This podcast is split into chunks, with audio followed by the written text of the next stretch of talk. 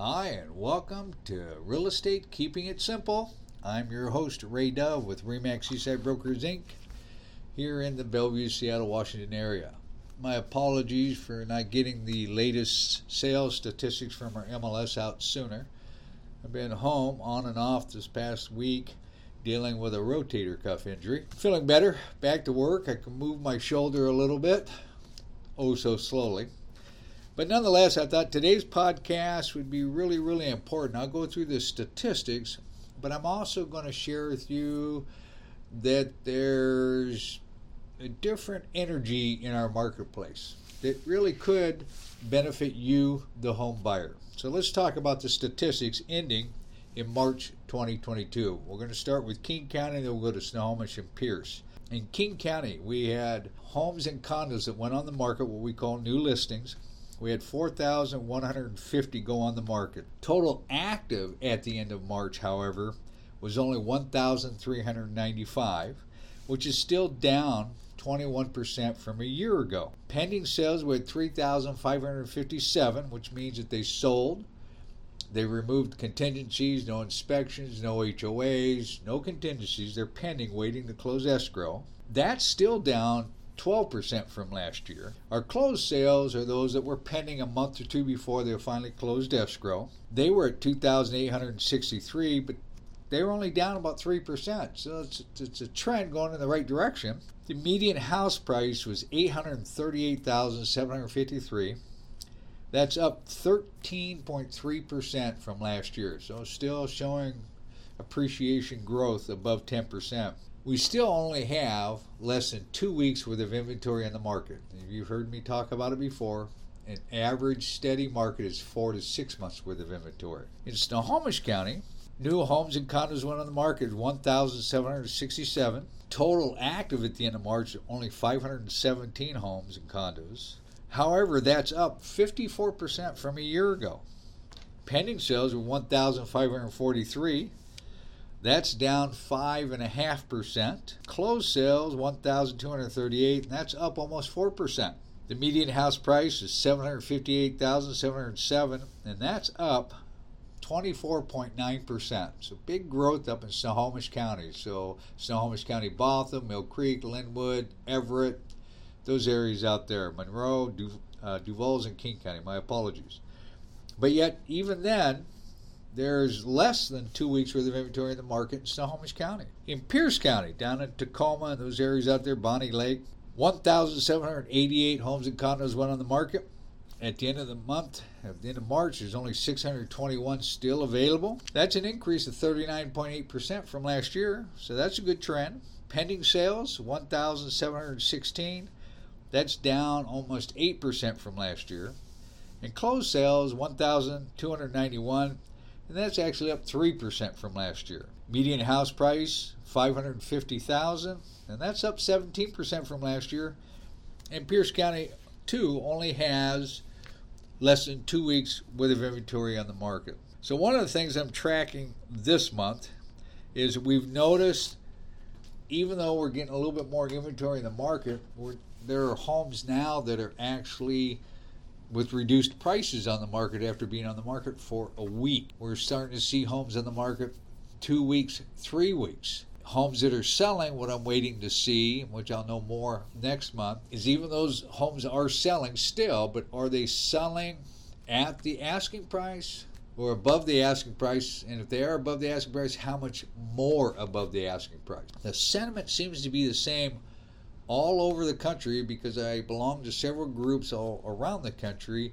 And I'm starting to see comments from other real estate agents talking about how the market has shifted a little. Has it gotten soft? I don't know if I'd say that, but certainly some of the far reaching prices that some sellers were asking, they're pushing the market apparently too hard because they've since reduced their prices. I have seen some homes sell below the asking price. I've seen some homes sell right at the asking price. But I want to get a real trend. I want to see this trend, and I'll know more here next month when the closed sales start coming out, and then I can start tracking. Although there are certain markets in our area, Seattle, in the Queen Anne, Magnolia, Ballard, Capitol Hill, University of Washington area. And then you get into the east side market of Kirkland, Bellevue, Issaquah, Redmond.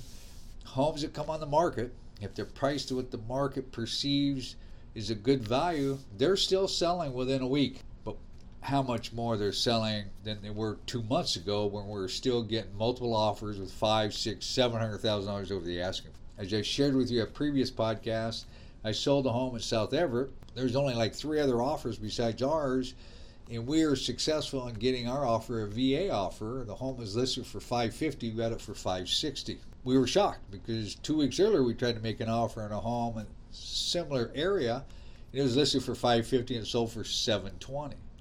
And then I had a home in Shoreline, which is north of Seattle, and we had lots of activity, lots of showings, lots of interest, yet we ended up getting a small handful of offers. And yes, we were able to sell it for 160 some odd thousand over the asking price. But for me, I thought for sure it'd sell for two, three hundred thousand over the asking price because of the condition of the home, the upgrades that the seller had done.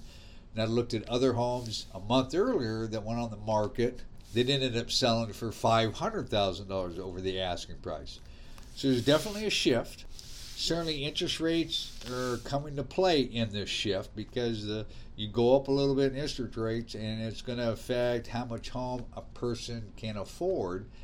Yet, historically, interest rates have always been right around nine or ten percent, sometimes lower, and in the early 80s, sometimes a lot higher. In the early 80s, we were at 19%. Then it dropped down to 12%. I remember them saying that you know people would not, never pay more than 12%, and then it bumped all the way up to 14, 16, then 19%.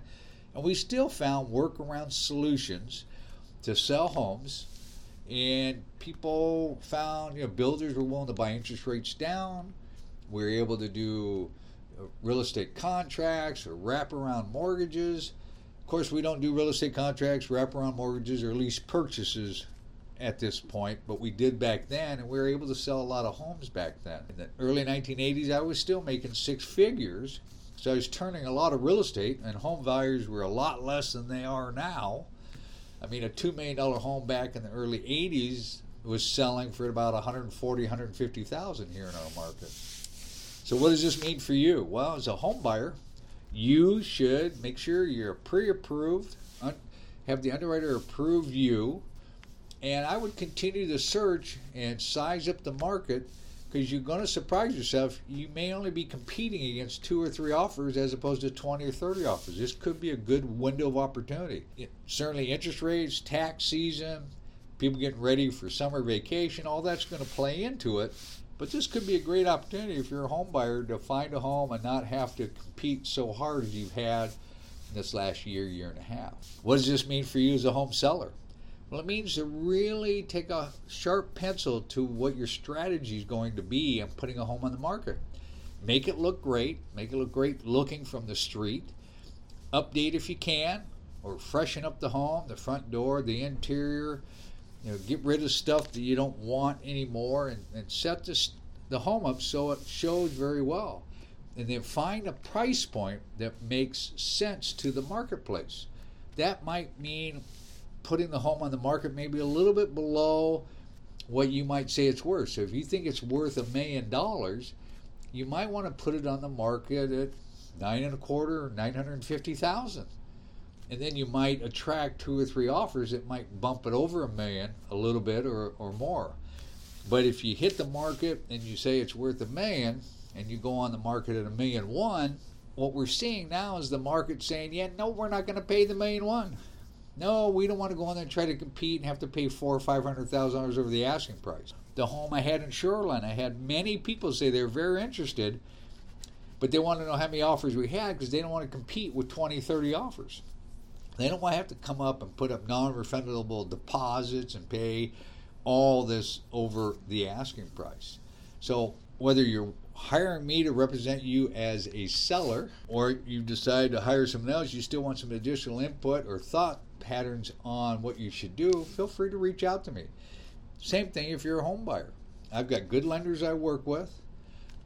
I'm more than happy to give you good advice, whether you decide to work with me or not.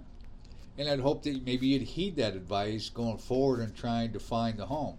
As a home buyer, remember it's a process of elimination, and you need to talk, go out and see more than one or two homes, and you may have to make three, four, five, maybe ten offers before you successfully secure the home that you want. So, with that said, thank you for listening. Hope you're doing well. Hope your family's doing well. Hope you're having a great week. Happy belated Easter. I can be reached at Ray Dove Remax, all one word, at gmail.com, or you can reach me at 425 681 8630. You can also find me at raydove.com on my website. Another website I have is raydove, Estate.com. Thanks again for listening. Look forward to sharing more information about our local real estate market on my next podcast within the next week or two. I'll also ask Lori Asmas from First Washington Fed to come speak again about what, what she's seeing in the interest rate market from a lender's perspective. Again, thanks for listening.